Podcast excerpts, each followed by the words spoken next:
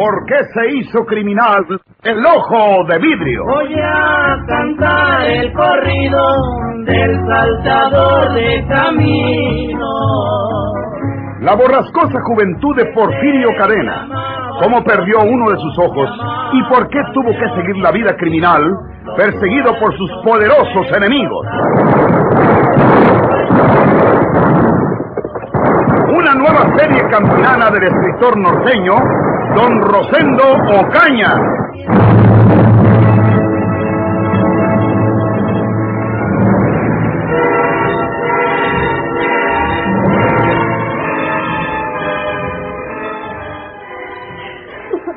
Cualquiera creería que Porfirio Cadena había de huir después de acribillar a Eliseo Gómez en la propia oficina de su casa.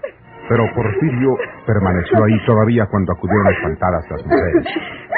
Estaba guardándose la pistola a un humeante, con la mirada feroz y la actitud desalmada de siempre. Eliseo se hallaba inmóvil al pie del escritorio donde estaba el teléfono. A golpe de vista se cercioraron las mujeres que ya era un cadáver. ¡Asesino! ¡Bestia feroz! ¡Así has pagado la hospitalidad que se te brindó, cobarde! ¿Y qué estaba haciendo él? ¿Por qué lo hiciste, Porfirio? ¿No ves el teléfono cómo está? Tú estabas dormida, Juana. Yo me había levantado para irles a decir a tus parientes que contaran con el dinero para en la mañana o inmediatamente, si así no lo querían. Y cuando trataba de saber cuál era el cuarto de ellos, vi la luz que salía por arriba de la puerta en este cuarto y se oyó una voz que estaba hablando. Yo creía que aquí estaban los dos platicando. ¿Saben lo que estaba haciendo este desgraciado? No me diga así después de que lo sacrificó. Pues estaba hablando por teléfono con la policía. Les estaba diciendo que yo no había muerto, que si le daban los diez mil pesos del premio por mi cabeza, él les decía dónde estaba yo. Y cuando ya se los iba a decir, abrí la puerta con mi pistola en la mano. Él volteó y se asustó. Y entonces le disparé. No podía haberle hablado, haberse explicado con él. No sabe si estaba equivocado. Y Eliseo telefoneaba a otra parte. No me creía tan tonto. Yo oí todo lo que estaba hablando por teléfono. Un médico, Juana. Yo no tengo alientos para telefonear. Ve ahí en la pared el teléfono del doctor Torres. Que venga enseguida. Ahorita debe estar en su casa. No, Juana. ¿Para qué quieren médico? ¿No miran que está bien muerto? Entonces a la policía. Llama a la policía, Juana, para que vengan a detener este asesino. No necesitan hablarle a la policía porque ya debe venir en camino. Él estaba hablando para allá. Tienen que haber oído los tiros y todo. El teléfono quedó descolgado y la central tiene que haberles dicho cuál número de teléfono era y dónde queda. Vámonos, Juana, antes de que llegue la policía. Yo no me voy contigo. No te vas. No puede obligarlo a usted. No quiero vivir más contigo, Porfirio. No. Sigue tu camino y déjame aquí.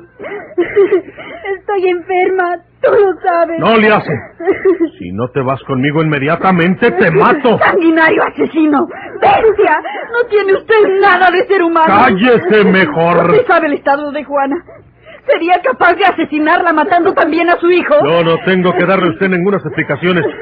Pícale, Juana. Pícale por delante para la calle. O te quedas aquí bien muerta como ese traidor. ¡Cobarde asesino!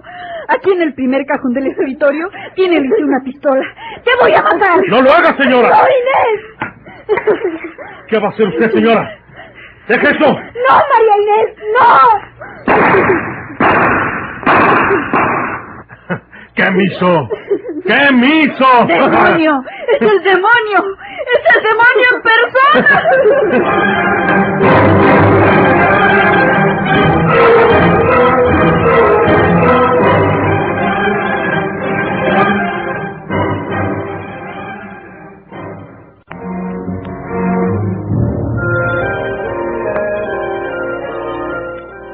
Porfirio Cadena tenía un método para que las balas de sus enemigos se estrellaran en el chaleco de acero que forraba su pecho. Para que no le tiraran a la cara y a la cabeza, clavaba su mirada fija sobre el contrario, y entonces éste no disparaba a su cara ni a su cabeza. Apuntaba al pecho, que era lo que el bandido quería. Juana Tobar, que creía que Porfirio iba a disparar también sobre María Inés, no pudo resistir más aquella tensión nerviosa y cayó por el piso, desmayada. María Inés, con su gran presencia de ánimo, se inclinó hacia ella para socorrerla. En aquel instante llamaban a la puerta. Tiene que ser la policía. Me salgo por una ventana de las que dan al fondo. ¡No huya, cobarde! ¡No se escapará! Voy a abrirle a la policía para que lo agarre. ¡Voy! ¡Voy!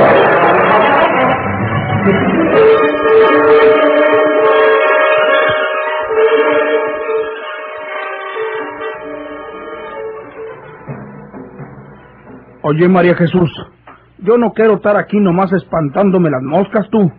Yo quiero hacer algún negocio. Siempre le he hecho encina. Quiero salir por ahí para arriba a mercar unas reses para vendérselas a los introductores de Monterrey y pues ganarme unos centavos. Nos vamos a acabar el dinerito ese que te tocó del intestado de don Ricardo. Si yo no hago alguna luchita para conservarlo, yo estoy acostumbrado a trabajar, no vayas a creer otra cosa. Bueno, pues tú sabes lo que haces. Si quieres ir a mercar reces por ahí para ganarte unos centavos, pues anda, Andrés. Anda cuando quieras. Pues sí, pero pues... eh,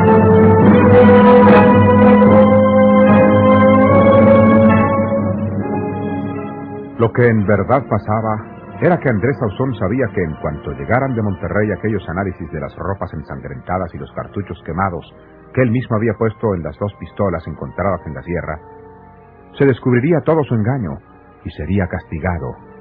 Y andaba preparando el terreno para huir.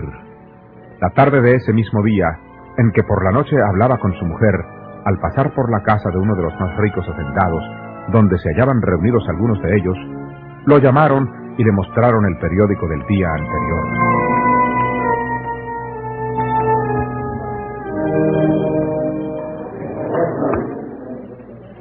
Lee esa noticia, a ver qué te parece, Andrés Sauzón. yo leyo muy despacito, don Jacinto. Mm, pues entonces te lo voy a leer yo. Dice Ancina esta noticia de San Luis Potosí. Porfirio Cadena, el ojo de vidrio, no ha muerto. No es verdad que lo hayan sepultado en la serranía junto con la mujer que lo acompaña. Los dos, Porfirio Cadena y Juana Tobar, participaron en un nuevo crimen perpetrado en esta ciudad por la calle de Héroes, en el número 147. Porfirio mató a tiros a Eliseo Gómez, comerciante del Mercado Central. No se tienen detalles del crimen todavía. El asesino huyó sin que la policía pudiera echarle el guante, aunque se le busca por mar y tierra. Juana Tobar fue trasladada al hospital víctima de una grave conmoción violenta. ¿Qué te parece, Sauzón? Pues hombre, puedo haberme equivocado. Yo enterré unos huesos de dos personas, unos esqueletos de dos personas y creía que se trataba de los cuerpos de Porfirio y la mujer que estaba con él en la sierra. ¿Y por qué los enterraste? ¿Por qué no aguardaste que fuera la autoridad a dar fe? Pues, ¿Qué tal si le pagamos la recompensa al encargado don Teófilo como tú nos aconsejabas?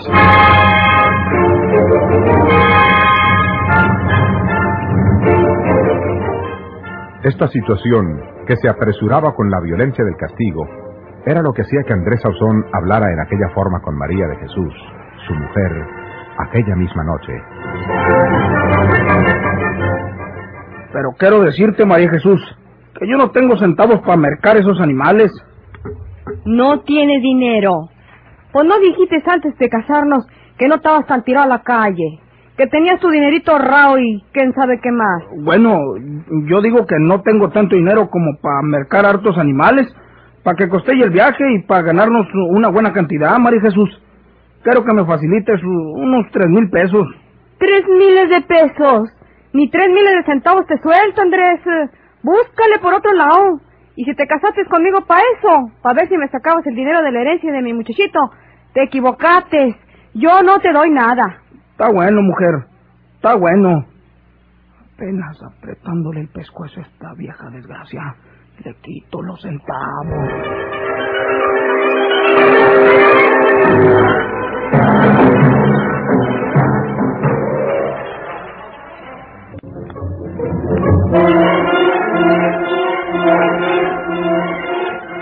¿Crees que te quiero hacer guaje, María Jesús? No te estoy diciendo para lo que quiero sus centavos. El dinero no es para estar alzado, mujer. Es para trabajarlo, para sacarle alguna ventajita. Esos tres mil pesos que me facilite se pueden hacer cuatro o cinco mil. Hmm, ¿Quién sabe? ¿Dudas de mí? ¿De tu marido, María Jesús? Ya ni la muelas, hombre. Tú me dijiste que tenías hartos centavos y que no te casabas conmigo por el interés. Anda a comprar animales con el dinero tuyo. El mío no es mío, es de mi muchachito. Ya el que sabe ahorita.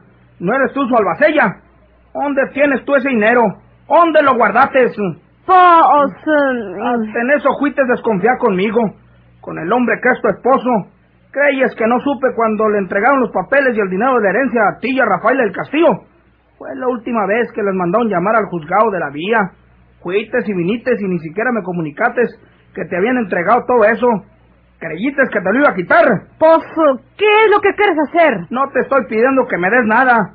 Cuando uno se casa, la mitad de lo que tiene es del otro. Eso dices porque tú no tienes en qué caíste muerto. Porque me ha ido mal en estos últimos dillitas. He hecho algunos tratos que me salieron de la patada y perdí dinero.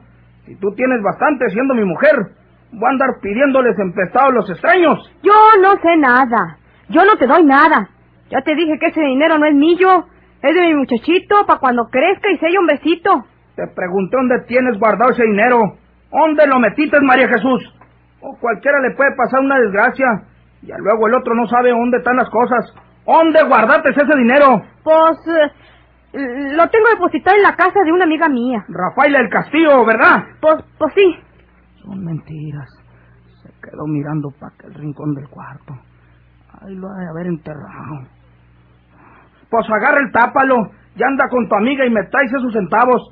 No se te olvide que quiero tres mil pesos para mercar varias mancuernas de animales. Ni un centavo te voy a dar yo, Andrés. Ya te lo dije. Si no sabes en qué trabajar y quieres vivir de lo mío, yo te daré de tragar. Ya me tocaría. Pero darte también para que vayas a traerlo por ahí. Ni lo pienses. Y ya no me digas nada. Ya despertamos al niño con la averiguate esta. Voy a verlo.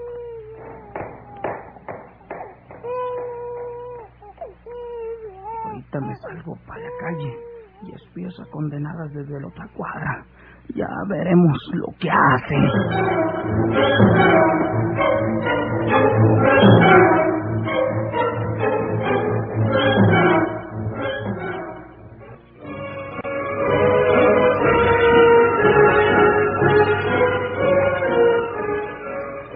De plano le dije que yo no le daba ni un centavo partido por la mitad. Antes de casarse conmigo me dijo que no le hacía por ningún interés, que no estaba tirado a la calle, que tenía sus centavos. Y ahora me sale con que le dé tres miles de pesos. Nosotros no hemos querido mezclarnos en lo que no nos corresponde, María de Jesús. Pero cuando regresamos de la villa con el dinero, yo estuve a punto de indicarte si querías que el tuyo lo pusiéramos en la caja fuerte que era de papá, donde yo puse el mío. Pero tuve el temor de que tú quisieras tenerlo a la mano para lo que se te ofreciera. Rafaelita, pues entonces es lo que voy a hacer. Te voy a traer esos centavos para que me los guardes junto con los tuyos. Cuando gustes, María de Jesús. Eh, disculpe la pregunta, señora. ¿Dónde tiene ahora su dinero? ¿El dinero? Sí, ¿dónde puso ese dinero cuando lo trajo de la villa? Eh, pues... eh, pues hasta pena me da decirlo porque pues dirán que soy muy desconfiada, pero pues lo hice por Andrés. Como el piso del cuarto grande de casa es de ladrillo, pues nomás levanté unos cuantos ladrillos, hice un pozo no muy hondo y allí puse el dinero bien envueltito. Pues cuídese de lo que vaya a sospechar Andrés Ausón, porque apoderándose de ese dinero no lo volverá a ver. Le voy a contar lo que pasa, señora. Ya se lo dije ayer a Rafaela. Yo tenía pensado ir a tu casa desde ayer, María de Jesús, para decírtelo. Y di una vuelta en la tarde, pero ahí estaba tu marido y no llegué. Iba a volver hoy, más tarde. Estuvo bien que vinieras tú. ¿Y, ¿Y qué es lo que quieren decirme? Se refiere a una noticia que trae el periódico de Monterrey. Es una noticia de San Luis Potosí. No puedo enseñarle el periódico porque no es mío. Pero si usted quiere leerlo, vaya al centro, a la casa de don Jacinto Benavides, y dígale que se lo muestre. Él lo tiene. Él me lo enseñó a mí para que leyera esa noticia. En cierta forma no es mala noticia para usted, pero naturalmente eh, sí le afecta mucho. Su hermano Porfirio no ha muerto. ¿Qué? No te asustes, María de Jesús. Escucha lo que va a explicarte Octavio. ¿Mi hermano Porfirio está vivo? Sí, señora. Por eso le digo que en cierta forma no es tan mala la noticia para usted. Eh, siempre será grato enterarnos que alguien de nuestra familia, a quien creíamos muerto, no lo está. Eh, pero por la otra parte, sí es una noticia desastrosa para usted. Voy a decirle desde el principio. Por favor. Esa noticia de San Luis Potosí habla de, de un incidente que tuvo Porfirio en San Luis, precisamente. ¿Qué fue? Dígamelo de plano, por favor. Mató a un hombre. Oh, Parece que Porfirio y la señora que vive con él se hallaban en la casa de ese señor y su esposa, que son parientes de esa señora Tobar. Juanita María de Jesús. Eh, pues eh, resulta que el señor Eliseo Gómez, así se llama el muerto, se levantó entre la noche y telefoneó a la policía, asegurándoles que Porfirio no había muerto y que si le pagaban la recompensa de diez mil pesos, él les decía dónde se hallaba en aquel momento. Pero Porfirio tal vez se dio cuenta de los movimientos de aquel hombre y lo sorprendió en aquel telefonema y allí mismo lo abatió a tiros. Porfirio consiguió huir por el fondo de la casa. Cuando ya llegaba la policía, eh, que por el mismo teléfono descolgado se dio cuenta de todo y supo de dónde llamaban. La señora Tobar está en el hospital, parece que bastante delicada. Ahora vamos a la conclusión, señora María de Jesús. Todo esto de la muerte de Porfirio y, y esa señora, así como el haberlo sepultado allá en la meseta de la sierra, es un cuento de Andrés Ausón. ¿Con qué objeto lo hizo? pues, pues, Recuerda lo que el juez le dijo a tu marido cuando escuchábamos aquella notificación en la villa, en el juzgado. Andrés sabía de antemano que ibas a recibir esa herencia, y como tú le dijiste que necesitabas saber si estaba vivo o muerto Porfirio, para decidirte a casarte con él, pues fue a la sierra y preparó esa farsa que se está descubriendo ahora. desgraciado. Enviamos a Monterrey las ropas ensangrentadas eh, y las armas que se encontraron allá en la sierra, como de propiedad de Porfirio y la señora Tobar, y esperamos el dictamen de esos análisis de un momento a otro. Don Jacinto Benavides y los demás interesados pedirán a la autoridad, ya deben haberlo hecho, eh, que se caben las sepulturas que hizo Andrés en la meseta. Así pues, eh, de un momento a otro, Andrés puede quedar desenmascarado y lo encerrarán para juzgarlo de acuerdo con la ley. Pero él lo sabe todo. Estamos seguros de que lo sabe. Y trata de huir, de irse lejos donde no puedan detenerlo. Para huir lejos necesita dinero. Por eso se lo está pidiendo a usted. Vaya inmediatamente y saque ese dinero de donde lo enterró y tráigaselo a Rafaela. Aquí estará más seguro. Me voy a la carrerita.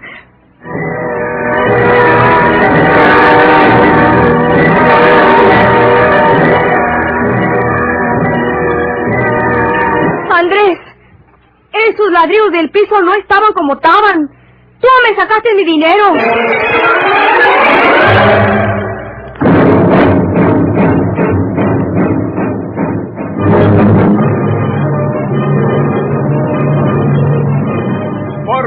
¿Por qué se hizo criminal el ojo de vidrio?